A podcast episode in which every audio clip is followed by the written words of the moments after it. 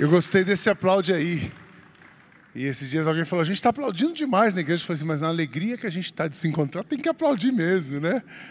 A gente não abraça e a palma é o nosso abraço. O Rafael recebe essas palmas como nosso abraço. O Rafael já esteve aqui conosco esse ano no Revival, em janeiro. Deus tem usado esse moço muito para falar com o Brasil inteiro. É moço carinhosamente falando, um homem de Deus, o pastor. Sua esposa Ana está aqui com ele também. Seja sempre bem-vindo aqui, aqui é a casa de vocês. Que Deus te use mais uma vez para falar com a gente nessa manhã. Bem-vindo. Queridos, bom dia. Abra sua Bíblia, por favor, no segundo livro dos Reis, o capítulo 4. Eu quero ler do verso 1 a 7 com você, reafirmando a minha alegria, pastor Sidney, irmã Cátia, de estar aqui nessa manhã. Nós queremos prosseguir para o alvo e hoje eu quero tentar compartilhar com vocês uma trilha, um trajeto possível de seguirmos para o alvo. E eu quero tirar aqui alguns princípios desse texto que é bem importante. Segundo livro dos Reis, capítulo 4, de 1 a 7. Achamos? Amém? Toda a Bíblia tem o segundo livro dos Reis. Tão logo depois do primeiro, vira um. Certa mulher, das mulheres dos discípulos dos profetas, clamou a Eliseu, dizendo: O meu marido, teu servo, morreu, e tu sabes que ele temia o Senhor. E chegando o credor para levar os meus dois filhos para eles serem escravos. Eliseu lhe perguntou: O que te hei de fazer? Dize-me o que é que tens em casa. E ela respondeu: A tua serva não tem nada em casa, senão uma botija de azeite. Então disse ele: Vai, pede emprestadas vasilhas a todos os teus vizinhos, vasilhas vazias e não poucas. Então entra e fecha a porta sobre ti e sobre os teus filhos, e deita o teu azeite em todas aquelas vasilhas, põe à parte aquela que estiver cheia. Partiu, pois, dele e fechou a porta sobre si e sobre os seus filhos. Estes lhe chegavam as vasilhas e ela as enchia. Cheia as vasilhas, disse ela a um dos filhos: Chega-me aqui mais uma vasilha. Mas ele respondeu: Não há mais vasilha nenhuma. E o azeite parou. Então foi ela e fez saber ao homem de Deus. E ele disse: Vai, vende o azeite, paga a tua dívida, e tu e os teus filhos vivam do resto. Amém. Pensa numa tragédia, é a vida dessa mulher. Perdeu seu marido, e naquele tempo a viuvez era um tema social. Aquela mulher, uma vez viúva, já era por conseguinte alguém marginalizada na sociedade. Graças a Deus isso mudou, mas naquele tempo era assim. E não bastasse perder o seu marido, ela começa a perder dinheiro. E chega um momento que de todo o dinheiro que ela perde, ela começa a entrar no vermelho, ela começa a se endividar. E a sua dívida é tamanha, e naquele tempo, dependendo do tamanho da dívida, o credor podia penhorar algumas coisas, mas podia levar os filhos como escravos para pagar a dívida. Pronto, essa mulher é viúva, essa mulher está devendo horrores, e agora os credores vão levar os seus filhos para serem escravos. Acresça a dor da morte do marido a uma dor talvez pior porque os seus filhos não morreram. Ela ia conviver todos os dias sabendo que os seus filhos estão vivos e sendo chicoteados. Ela ia viver todos os dias sabendo que os seus filhos não passaram pela agulha da morte, mas os seus filhos são chicoteados e são obrigados a um trabalho escravo. Esse é o retrato de uma tragédia. Esse é o retrato de uma vida estacionada. Você acha que você tem problema, meu irmão? Você acha que você tem problema, minha irmã? Lhes apresenta o cenário do caos. Sem marido, endividada, a ponto de conviver como a mãe dos meninos escravos, porque ela não teve condição de arcar com as suas dívidas. Mas essa mulher nos ensina uma trilha para prosseguir mesmo diante da tragédia. O que este texto nos dá é uma trilha, são pegadas do que nós podemos fazer para prosseguir mesmo diante do cenário do caos. Primeiro, verso 1: faça investimentos espirituais. Faça investimentos espirituais. Pensa num homem que fracassou. É esse esse falecido. Podemos falar de quem está morto, mas esse homem fracassou. Esse homem deixou a sua mulher e os seus filhos desamparados. Esse homem fracassou em deixar uma previdência, esse homem fracassou em deixar uma vida confortável, sob o ponto de vista humano e sob o ponto de vista econômico, esse homem foi o maior fracasso. E o pior é que está morto não sente mais nada, né? Quem é cobrada na porta é a viúva. Esse homem fracassou em todas as perspectivas materiais, mas o verso 1 nos ensina que ele não fracassou na perspectiva espiritual. Agora, o profeta mais poderoso da época, o sucessor de Elias, de nome Eliseu, está diante dessa mulher. Essa mulher olha para esse profeta e diz assim: Tu sabes que o meu marido temia ao Senhor. Grife isso no verso primeiro. Tu sabes que o meu marido temia ao Senhor. Ele fracassou na economia, ele fracassou nos bens materiais, ele fracassou na previdência, ele fracassou de nos deixar uma vida confortável, mas ele não fracassou como servo. Tu sabes que ele temia ao Senhor. E é essa frase que vai nortear todo o texto. Qual é a frase? Tu sabes que ele temia ao Senhor. Faça investimentos espirituais. Nós passamos oito horas trabalhando e, quando muito, oito minutos orando. Esse homem fez o contrário. Conquanto ele não deixou grandes riquezas para sua família, a ponto de desencadear nessa situação tão difícil, esse homem servia ao Senhor. Tu sabes que ele teme ao Senhor. Eu não sei se você tem essa impressão, mas parece que hoje no mundo todo mundo é obrigado a ter o primeiro bilhão. Esses dias eu estava jantando com uma turma e eles olharam para mim e falaram: é, Você já chegou no seu primeiro milhão? Eu falei: Que isso, querido? 27 anos, pastor, casado. Cheguei no meu primeiro milhão, não. Parece que é obrigação nossa acumular. Esses dias ouvindo o pastor Sidney, ele disse, né? Nunca deu quem deu do seu, quem deu do seu sem dar de si. Parece que é obrigação agora. Aí eu estava nesse jantar, um falava assim, porque eu estou aplicando na bolsa. E você, pastor, qual foi o último aporte que você fez na bolsa? Por sorte tinha sido meu aniversário de casamento, eu falei, foi da Arezo. Luísa, Luísa alguma coisa. Foi as últimas, o último aporte que eu fiz na bolsa foi esse, da Luísa alguma coisa. Aí o clima está ficando terrível, porque parece que a gente é obrigado a ter um milhão na conta e a gente é obrigado a ter muito dinheiro. E a gente é obrigado à indústria do acúmulo. E aí eu já estava me sentindo quase que humilhado. Um contando da bolsa, outro do milhão, tal. Eu falei, vocês querem saber de uma coisa? É o seguinte. Não vou ficar por baixo, não.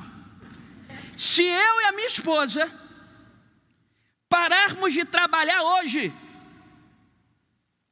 eu posso viver o resto da minha vida sem diminuir o padrão, tá tudo certo. Todo mundo arregalou o olho. Eu falei, eu preciso morrer quarta-feira da semana que vem. No máximo quarta-feira da semana que vem eu preciso estar morto, mas até lá eu vivo com o mesmo padrão.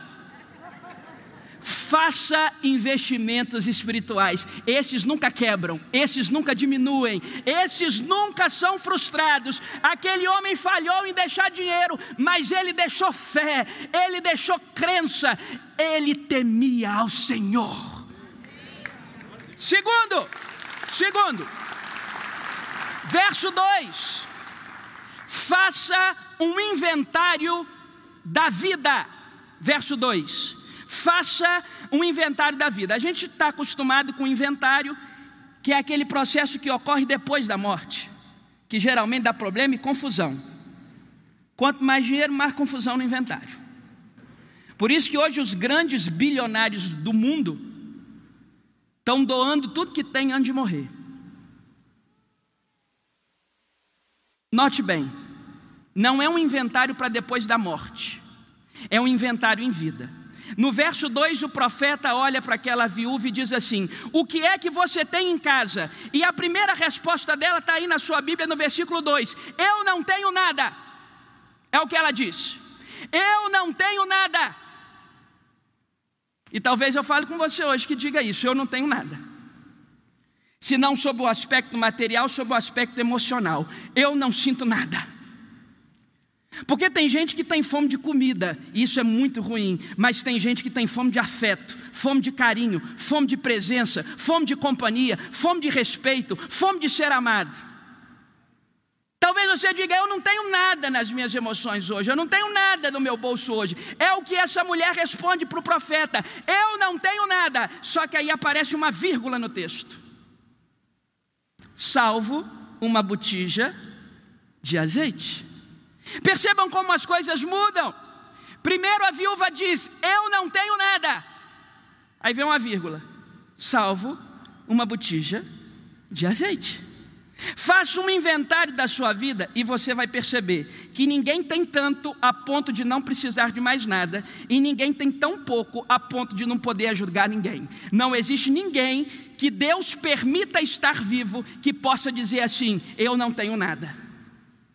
Tão logo ela diz, eu não tenho nada, ela se conserta, senão uma botija de azeite. Pausa, vamos raciocinar. Primeiro ela diz, eu não tenho nada. Ah, mas eu tenho uma botija de azeite. Segundo, os filhos já foram levados como escravos, sim ou não? Então eu não tenho nada, porém eu tenho uma botija de azeite e os meus filhos ainda estão em casa. Aliás, por falar em casa, ela tem uma casa, não tem? Então, para quem não tinha nada, ela tem uma botija de azeite, os dois filhos ainda estão em casa, ela tem uma casa, e para quem não tinha nada, ela tem conexão com um profeta poderoso que está diante dela para solucionar o problema dela. Nós precisamos pensar umas 20 vezes antes de dizer eu não tenho nada. Porque a gente sempre tem alguma coisa. Você sabe que sentimento a gente não pega de volta, né? Você empresta o seu carro, o sujeito te devolve, você olha o ponteiro do combustível, mas o carro está ali. Você empresta um dinheiro, a pessoa te devolve. Você empresta uma, a chave da sua casa de praia, a pessoa te devolve. Você empresta um livro, não, livro tira, livro ninguém devolve. Mas ninguém devolve sentimento. Você já ouviu alguém dizendo assim: me dá de volta os quatro anos que eu fui seu amigo e você foi desleal comigo? Me dá de volta dez anos do nosso amor e você me traiu? Me dá de volta 15 anos do nosso companheirismo e você me apunhalou? Sentimento você não pega de volta. Perdeu. Pastor, que triste, é triste, vamos chorar juntos, já aconteceu comigo também. Mas ninguém pode dizer que não tem nada. Se você está aqui e se num tempo em que morreu tanta gente, e tanta gente melhor do que nós morreu, pelo menos melhor do que eu, se a gente está aqui respirando, nós temos alguma coisa assim.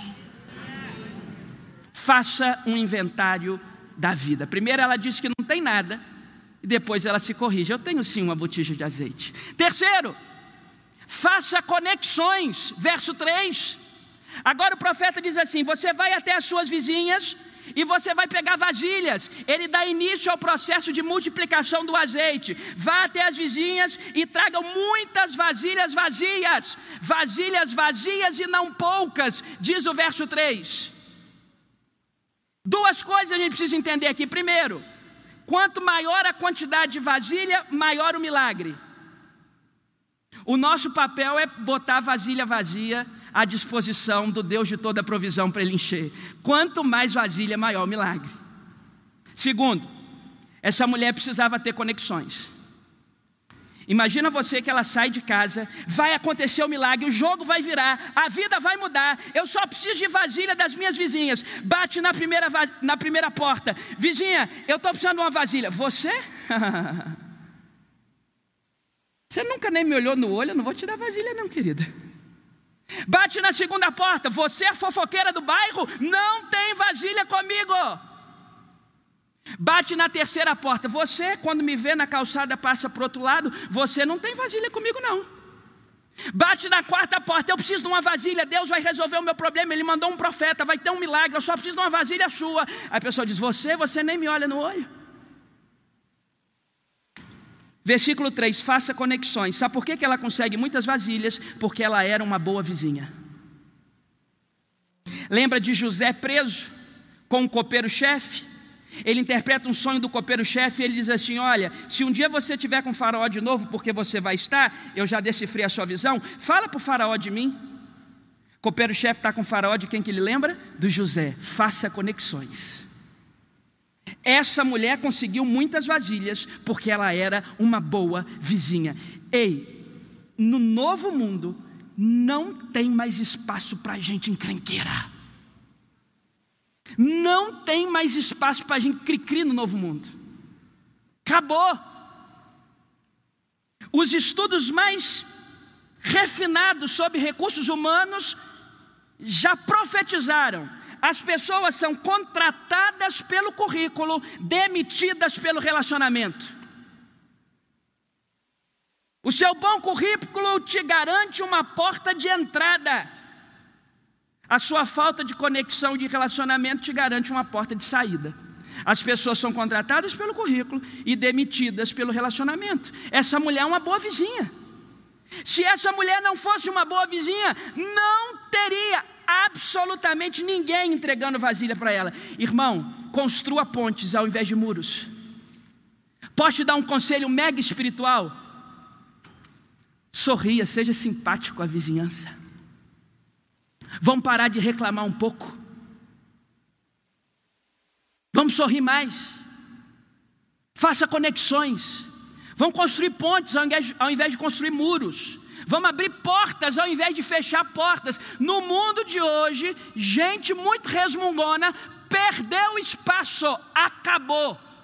Não dá mais. Temos que aprender a parar de reclamar. Eu fiz um voto. Eu não ia reclamar, não. A vida vem de burdoada. Esses dias eu contei lá na igreja, eu tomei essa decisão o meu pai é falecido, ele era tetraplégico. E um dia a gente foi no banco sacar o dinheirinho dele, a gente é de uma família simples, ele ganhava 1,2 salários mínimos. Então ele ganhava assim, 1.100 reais na época. Aí eu fui empurrando a cadeirinha dele para sacar os 1.100 lá dentro do banco. Aí a moça do caixa falou assim: Eu não vou dar esse dinheiro para você, não, porque lá fora saca mil. Então você saca mil, mas eu falei, minha senhora, o meu pai quer os mil e cem, ele, tadinho, com dificuldade, falou, eu quero sacar todo o meu dinheiro, moça. Ela falou, não, saca mil lá fora, amanhã você vem sacar cem, não tem nada que você vai fazer com mil, hoje que você não faça com mil e cem, amanhã então você vai e volta. Que mulher miserável, meu Deus. Com tetrapégico. Naquela época eu era estudante de direito. Tem algum estudante de direito aqui? está acima do desembargador. Eu bati com a mão na mesa e eu falei assim: minha senhora, deixa eu te dizer uma coisa, eu sou acadêmico de direito. E eu tenho uma certeza na minha vida, eu vou sair daqui com o dinheirinho do meu pai. A senhora aprende o estatuto de deficiente físico, o estatuto de sei lá o quê, dá isso aí. Ela deu dinheiro a muito contragosto, eu saí aborrecido encostei a cadeirinha do meu pai na, na, calçada da agência e eu falei, pai, o senhor não tem noção do que vai acontecer com esse banco. Eu vou no Ministério Público, eu vou na Polícia Federal, eu vou, eu vou no Talibã, na o que tiver.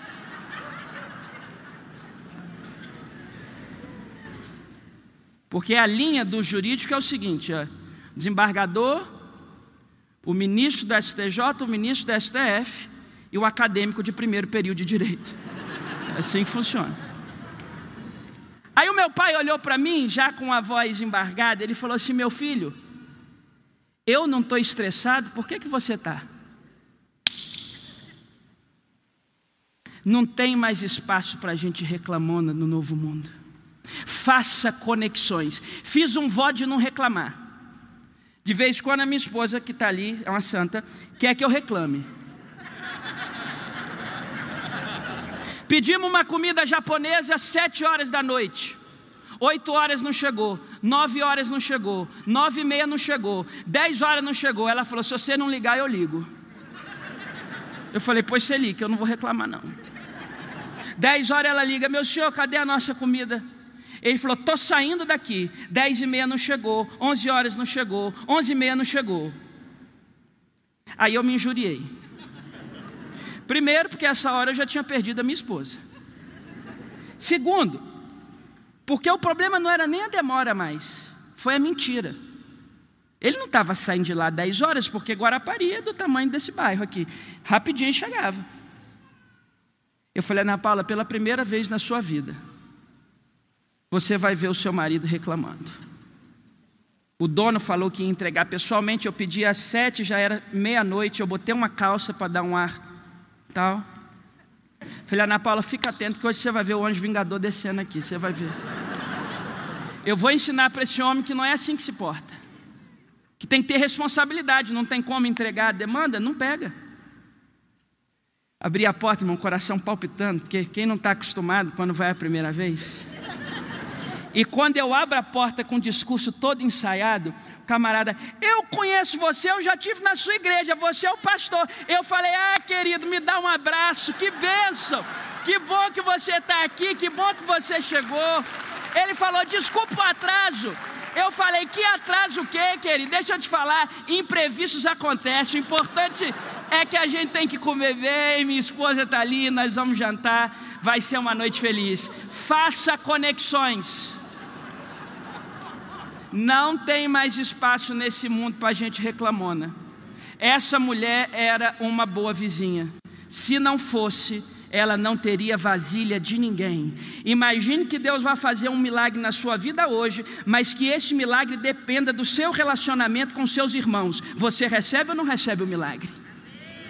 Imagina que Deus queira fazer milagre na sua vida hoje, mas esse milagre depende da sua experiência de comunidade. Vem ou não vem o milagre hoje? Se esse milagre depender da sua relação com seus vizinhos, do mesmo andar do seu prédio, o milagre vem ou não vem? Ela diz: comigo vem, porque se o problema é relacionamento, já perdi marido, tem credor na minha porta, mas eu não vou ser ranzinza, eu vou ser a melhor vizinha do mundo, eu vou construir pontes, eu vou fazer conexões. Quarto lugar da nossa trilha, verso 4 faça restrições. Estou acabando, vamos ver o raciocínio aqui da nossa trilha? Verso 1: faça investimentos espirituais. Verso 2: faça um inventário de vida. Verso 3: faça conexões. Verso 4: faça restrições. Agora o profeta olha para a viúva e diz assim: vai para a tua casa e feche a porta sobre ti e sobre os teus filhos. Fecha a porta sobre ti e sobre os seus filhos. Agora, dentro da sua casa, sem vizinho, trata aquilo que precisa ser tratado ali dentro. Ei, tem coisas que é para ser resolvida em casa. Tem coisas que não é para ninguém saber. Casa da gente não é para entrar qualquer um. Cuidado com quem você coloca dentro da sua casa. Daí um dia está influenciando o seu casamento, na criação dos seus filhos, e só quer estar pitaco na hora que vai embora, o problema está com você, a pessoa está lá. Conhece amigo? Tem amigo que é um, um crocodilo. Você está sofrendo, ele fala, ah, mas você está sofrendo é para você largar de ser arrogante. Está querendo me consolar. Você está sofrendo é para baixar o seu topete. Isso é amigo, amigo do diabo só pode, né? Fecha a porta sobre ti, faça restrições. Os filhos precisam saber a situação. Ó, oh, esse ano não tem viagem para Disney, não deu certo. Essa semana não tem restaurante legal, filho fecha a porta sobre ti e sobre os teus filhos, faça restrições. Esse é o caminho para sair da tragédia. A gente precisa saber na nossa vida o que precisa ser restrito, quais são as restrições que nós precisamos fazer. Verso 4: fecha a porta sobre ti e sobre os teus filhos. Em último lugar, no verso 7, viva o milagre da provisão. Tem nenhum infiltrado aqui para dizer glória a Deus. Agora no verso 7. Vasilhas cheias, a ponto de dar para pagar todas as dívidas. E eu quero fazer uma correção aqui. Você sabe que o título que aparece na Escritura Sagrada ele não é inspirado. Inspirado é o conteúdo, as letras. Os títulos, os editores vão colocando para facilitar. A parábola do filho pródigo é um título para facilitar. E pelo menos na minha Bíblia está dizendo assim: o milagre de Eliseu aumentando o azeite da viúva. Mas esse não é nem de longe o milagre principal aqui. A multiplicação do azeite não é o milagre principal. Esse milagre deveria se chamar, sabe como? Os, o milagre dos filhos que não se tornaram escravos. O milagre da mãe que tem os filhos em casa. Esse era para ser o nome do milagre. O milagre da mãe que não precisa ver o seu filho tomando chicotada na rua. O milagre da mãe que não precisa ver o seu filho na escravidão. O milagre da família que não se desinterou. Não é a multiplicação do azeite. Porque nesse caminho da nossa fé, Nesse caminho de transformar o caos em futuro aceitável ao Senhor, além de investimento espiritual, além de inventário de vida, além de conexão e além de restrição, nós precisamos entender que os milagres dos céus nunca têm a ver com coisas, sempre tem a ver com pessoas. Não é a multiplicação do azeite, é os dois filhos em casa ao invés da escravidão. Pagou todas as dívidas, não tem mais credor na porta, os meninos podem crescer sossegados. O versículo 1 é uma mulher atormentada pelo luto, atormentada pela dor e atormentada pelo fato de que pode ser que ela não tenha mais os seus filhos. O verso 7 é uma mulher com as suas contas pagas, uma mulher benquista na vizinhança, e uma mulher com os seus dois filhos dentro de casa. E eu tenho uma notícia espetacular nessa manhã o Deus de Eliseu e o Deus daquela viúva está aqui. Levantai, ó portas, as vossas cabeças, levantai-vos, ó portais eternos, para que entre o Rei da Glória.